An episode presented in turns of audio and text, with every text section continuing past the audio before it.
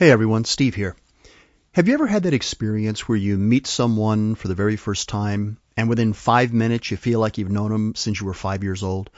Well, that's how I felt when I met Lynda Ulrich, a dentist who lives in St. Albans, a town just north of us here in Vermont. It turns out we had a lot of common interests and we chatted for a long time during a conference that we both attended. But wait a minute, the story gets a little better than that. Lynda and I just knew that my wife Sabina and her husband Chuck absolutely had to be part of the conversation. So the four of us met at a restaurant in St. Albans, and the dinner was one of those magical evenings that happens once or twice in a lifetime, if you're lucky. We sat there for the better part of three hours, talking over each other, all talking at the same time, laughing, never once running out of things to say. It was magical, like I said. It turns out, though, that there's a lot more to Lynda than being a dentist. She's the founder of an online site called Ever Widening Circles. Check it out, please, at everwideningcircles.com. It has a similar mission to my own podcast to present an alternate view of the world that shows that there's a lot of good out there which you can find if you choose to go look for it. She calls the site a museum of the human experience. Today, this conspiracy of goodness, as she calls it, publishes articles and interviews, all of them telling a story about the amazing world that surrounds us. As I said, I recently had the opportunity to get together with Lynda and I interviewed her for the Natural Curiosity Project. Now, full disclosure, she interviewed me for Ever Widening Circles and I kind of piggybacked on her interview. And I present it right here. She's an amazing woman with amazing skills and an amazing family. You should read about them at her dental practice's website, fiddleheaddental.com. She has an outlook on the world that is somehow both practical and inspiring, if that's even possible. Here's the interview. So this is Steve Shepard. I'm here with Lynda Ulrich of Ever Widening Circles, and I have a question for you. I'm sorry, you're a dentist, and yet you do this ever widening circles thing. So does that mean you're a recovering dentist? I mean, how does this fit together? How in the world did you go from being a dentist with your husband to this amazing podcast, this amazing online service that uh, that I personally enjoy very much and that I think the world needs to know more about? Tell us the story. Yes, so um, Steve, thanks for chatting with me today. I, I never tire of telling the story, mostly because I want other people to realize that they can have a crazy idea and it can actually become something that's useful to others and helpful in making the world a better place, whatever that idea might be. Uh, so my story starts with me being a dentist, as you as you um, as you noted, I was a dentist. I am a dentist still. Um, I've been a dentist for about 25 years. I grew up in a little small farming town in Illinois with my husband. We were childhood sweethearts. And um, we became dentists because we thought it, we could see what was going to happen in healthcare. My dad was a physician, and he could see what was going to happen in healthcare in the way of getting five minutes with your doctor. Everybody's a number. Insurance companies running the show. And um, my dad said, you know, the neighbor next door was a great dentist and lovely guy who controlled his own relationships with his patients still, and loved that part of it. So that's how I became a dentist, and then how I became uh, someone in the digital publishing world is kind of an offshoot of the humanity that I discovered by being a dentist for 25 years who really cared about people. Because I always say in my dental practice, um, uh, below the current ever widening circles office, um, we're not fixing teeth down there. We're trying to keep the humanity in medical care. What's gone on is in our in our rush to sort of make medical care profitable, and that's part of the problem is that it's traded on the New York Stock Exchange. Um, we've forgotten that, there's a human being is the is the doctor, and there's the human being that is the patient, and that service to others is what most people who are who are doctors of any kind are after. They they just truly believe in the service of others.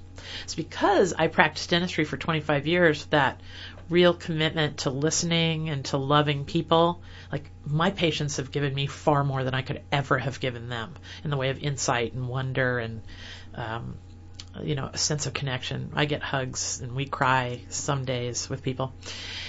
And knowing people that well, that's a very long way of telling you that knowing people that well allowed me to see that I wasn't the only one in 2014 starting to have great pain about the direction that the world was going, at least as we saw it on the news. In 2014, we never dreamed we'd be where we are now with the news. Think about that. No one, no one knew any of the things we are dealing with in the news every day now. But in 2014, it was coming, and this is what happened to me. I went from being a dentist to a digital publisher this way. So I had been an artist all my life. I had written a lot all my life. I'd been fortunate to travel the world with my children to very, very great backwaters all my life, so I knew about the world. And then one day, at 6:23, my clock radio alarm went off, just like it had for 20 years. Only that morning, the news was telling the first story about of the day about a beheading. What? What?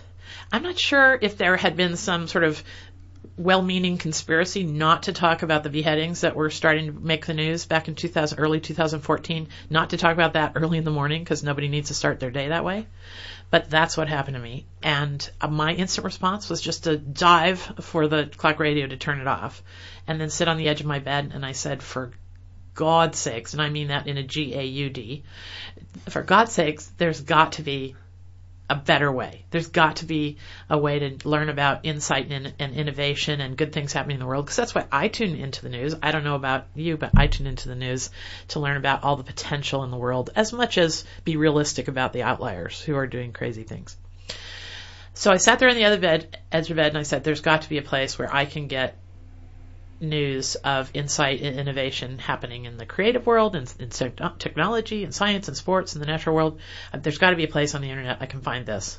And I cannot have my clock radio start my day like this ever again.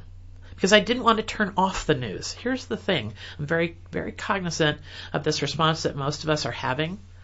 Is that when I talk to people about what we do at Ever Widening Circles, which is essentially we curate the web for all the goodness and possibility that's out there, uh, at that point, there was literally nothing on the internet like that. You could you could find good news websites, but a hundred percent of them were covered with bizarre advertising. I mean, you know, you get to read four sentences and then you get a pop up, or they were filled with political bias. There's good news far to the left. There's good news far to the right. There's you cannot find any place on the web that had no politics and no commercial agenda. I did a big search because that that was really my gut reaction to that morning waking up that way. I just said I've got to find some place to be to be, to be a growing knowledgeable person and not be subjected to this sort of thing. And literally there was nothing there. And I am also the kind of person that would just say, well, if it's not there, I I do a little writing. I, I do some photography. I, I do some science and no, I'm an artist. Maybe I got what it takes to just start it. So that's actually how a dentist becomes a digital publisher is that you know people, you know people are hurting because that was a big part of the equation. I had started to notice my patients were becoming overwhelmed by this constant negative dialogue about possibility in the future. They were they were more downtrodden than I ever remembered. People I'd known for 20 years were not upbeat and funny anymore. Um, so when I when all these things came together, my response was to start a blog where I would write one article a day on anything under the sun to prove it's still an amazing world. That was my thesis January 14th of 2014, and that's still pretty much our thesis five years later with everwideningcircles.com is to demonstrate that yes, we do need to know about all these outliers who are doing crazy things in the world, and we're kind of the rest of the story. We're the part of the story that, that isn't getting very much play. One of the things I like about Ever Widening Circles is that, to your point, it's not just it's not just unicorns and rainbows. Right. Um, there's a lot of work that goes into making good things happen. Just as there's a lot of work going into making bad things happen. But one of the things you highlight is the is the realistic nature of of the theme at hand. That, yeah, there's some really good things happening, but don't lose sight of the incredible amount of work that went into making this occur. Right. Right. And that's essentially, I'm so glad you said that because that's exactly what we are pointing to.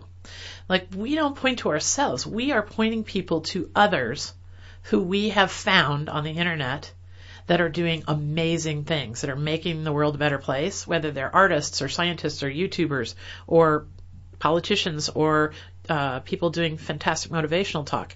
We're pointing people to those places on the internet because most of them are getting completely lost in the chaos there. So I'm trying to do exactly what you just said. I'm trying to support anything that's helpful, trustworthy, creative, whether it's finding the ninth planet or telling us about the magic of sea slugs. And I know that's where you and I have so much in common is that we have a love for the natural world.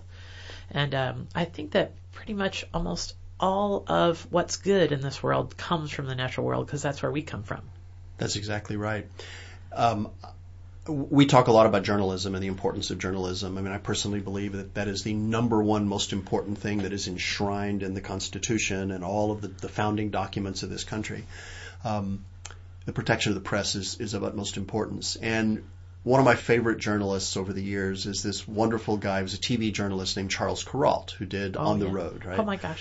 And as much as he turned out to be a nutcase, because we found out after he died that he actually had two families, one in the West Coast, one in the East Coast, simultaneously. Yeah, he was married to two different people and had kids all over. Anyway, Yeah. whatever. He had this amazing outlook on life, and I'd, and I'd love for you to comment on this in the in the the uh, the sort of the um, light of what you're doing with ever widening circles. He wrote a bunch of books, and one of his in one of his books, he was asked by someone, "What is your job?" Because he had the perfect job. I mean, if you could have this guy's job, you would pay. You'd pay to do his job. CBS said to him, "Here's a giant tour bus. Here's a camera crew. Just drive around the country and find cool stories to report." And he spent his entire career doing that. So someone asked him, What is your job? How do you define it? And he chuckled and he said this amazing thing that has never left me. He said, My job is to find extraordinary things in ordinary people. That to me captured the essence of really what makes this world go around. And it seems to me that that's a lot of what you're doing with Ever Widening Circles. Absolutely. Absolutely. Now, I always say that one of my goals is to raise the average knowledge level up of the ordinary person. And here's the clincher. The ordinary person is all of us. Outside of our expertise, we all put our pants on the same way in the morning. We, you know, I, I've, I've talked to, I've been fortunate to talk to a lot of people who are doing extraordinary things in the world and we all still have to go to Thanksgiving with our Uncle Tom, who we who we have a difficult time talking to, or we all share pretty much the same problems. So that's really really important to me, is that we are we are finding those extraordinary things in each other. And that's back to the dentist aspect of this. That's what my patients, I'm so glad you landed there because you've made me think about it just a little bit different. I always say that my patients have given me more wisdom and, and, uh, and help than I could ever give them. But that's why, because I, I was tuned in to always to find the extraordinary things in ordinary people. And that's what gave me great pain and caused me to start ever winding circles. And really, we've been through quite a long slog. I mean, to get where we are, it's not been all unicorns and rainbows either. Um, and I've persevered because of the inspiration of my patients, the ordinary person in each one of us that is looking at our current negative dialogue with a lot of deep sadness sometimes internally. And yet, after a thousand articles, we've discovered that there doesn't need to be the sadness. There are so many things happening in the world and so many ordinary people who found a way to do an end run around problems. It's absolutely incredible. I mean, we've published over 1,300 articles. We take them down once in a while, so we've taken about 300 down because I've been doing this for five years, so we, we replace them with new things. Um, or those people go on to do exciting things that we write about. But we have done so much now that I have this extraordinary view of possibility that just we're going to get through this stage. We are. This is what human beings have done for hundreds of thousands of years. We left it to the ingenious ones and the generous ones and the ones that were willing to do a little self-sacrifice and they carried the day over and over and over again. So that's, and those were all ordinary people. No one starts out extraordinary. They, they, they think their way into being thought leaders. I like that. I, I'd like to kind of wrap this up by telling you a story that that is really meaningful to me, and it ties in exactly with what you were just talking about. I travel a lot in my job. I mean, there, for a period there, I was averaging anywhere from 50 to 70 countries a year, and it was just I was living on airplanes. It was ridiculous. But I was all over the world. I was in Africa and Asia and Latin America, and Southeast Asia, and so on. And Can you see I'm turning green over here with MD, MD, MD on my end of the table? the problem is that most of the time was on airplanes, not Okay. on not, not on the ground. well, along the way, uh, I fell in love with travel essay. I, I, discovered an author that has proven to be my top number one most read author, a guy named William Least Heat Moon, who wrote a book called Blue Highways about driving around the United States many years ago. Just wonderful guy. And that led me to other authors, and I now have a collection of probably five or six hundred travel essay books. And one of the people I ran across, I found, actually found it on the remainder shelf at Barnes and Noble, is a book called World Walk, written by a guy named Steven Newman. So Steven Newman was a journalist in a small town in Ohio. And he was just starting out in his career, and his job, among other things, was to go to the printers every morning and tear off the stories from Associated Press and United Press and so on, so that they could then be retyped into the newspaper.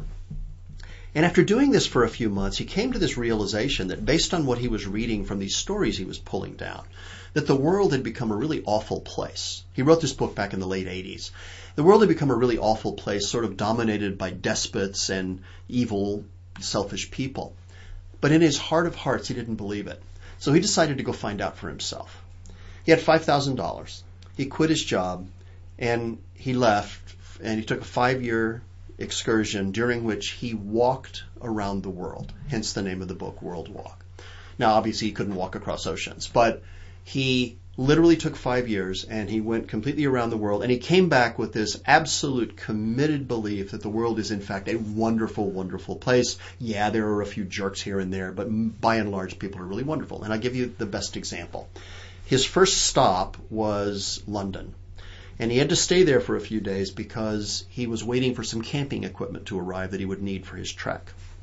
He was sitting on a park bench, having arrived early that morning in Hyde Park, and he's already questioning, what am I doing? What have I done? I mean, this is the dumbest idea I've ever had in my life. This little old lady sat down next to him on the bench, and I think she was feeding the pigeons or whatever. They start talking, and he explains to her what he's doing, and she says, well, you know, um, I'm a widow. I live alone in a big old rambling house. If you'd be willing to do a little work around my house, I'd be glad to give you room and board until your stuff comes and you have to leave. And so he stayed with her for a couple of weeks and he did all kinds of work and they became really good friends. That happened everywhere he went. Uh, In fact, um, he left with five thousand dollars. He came home with just over four thousand dollars after five years. He didn't have to pay for anything. Toward the end of his journey, he's five years later. He's walking across Australia. Now he's walking from the top of Australia to the bottom. He's a couple of hundred kilometers south of Ayers Rock, south of Uluru, in the middle of the Red Desert. There is nothing there. As a friend of mine likes to say, it's not the end of the earth, but you can see it from there. He's just walking along. And here comes this pickup truck with two guys in it. and of course, they do this big kind of loop around him, looking out the window like, what are you doing? And they come back to him and they say, would you like a ride? And he goes, sure, I'd love a ride. So he throws his stuff in the back and hops in. So the three of them are wedged into this little Toyota truck. They haven't introduced each other. They're just driving. And he says, what are you doing? And he said, oh, I'm, I'm trekking around the world. I'm taking a trip. And this, they, they drive for a little bit longer. And then the driver says to him, you're Steven Newman, aren't you?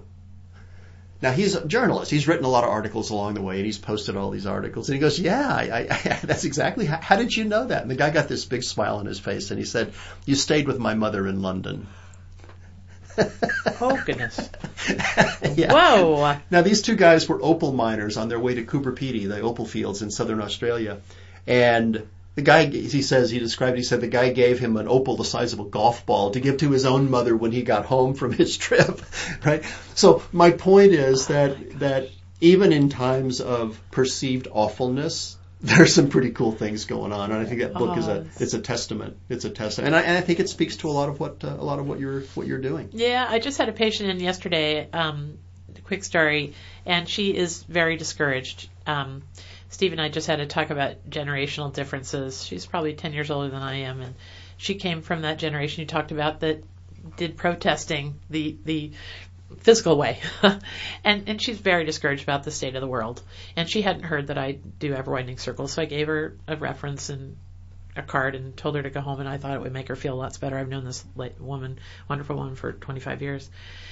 And as I was trying to just make a case for all that's going on in the world, the guy who's discovered how to save the rainforest with cell phones and this new technology that they've got to hook up people's brains to their paralyzed limbs, and I, could just go on and on and on here. Um, she still remained in disbelief. It didn't matter how long I had to talk to her, and, and then I had to go on to my next patient. I gave her, I gave it my all. She was still very sad, and um, I think it's a learned thing. Just like we learned to be discouraged the world, about the world, we're going to have to learn to be encouraged about people again.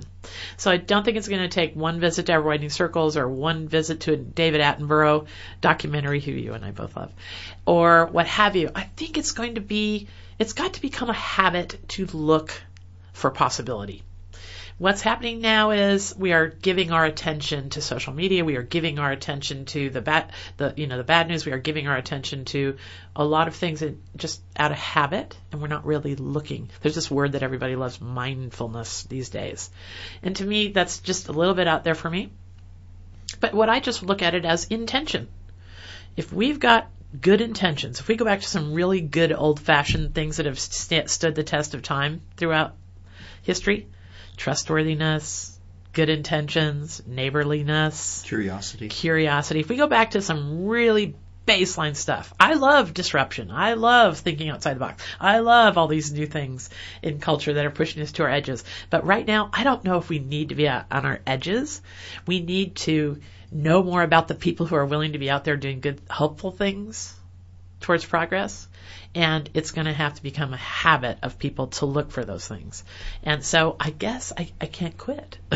I guess I just got to keep doing it. I got to keep producing. We do, we print, uh, we, uh, publish an article every other day because we polish them so carefully.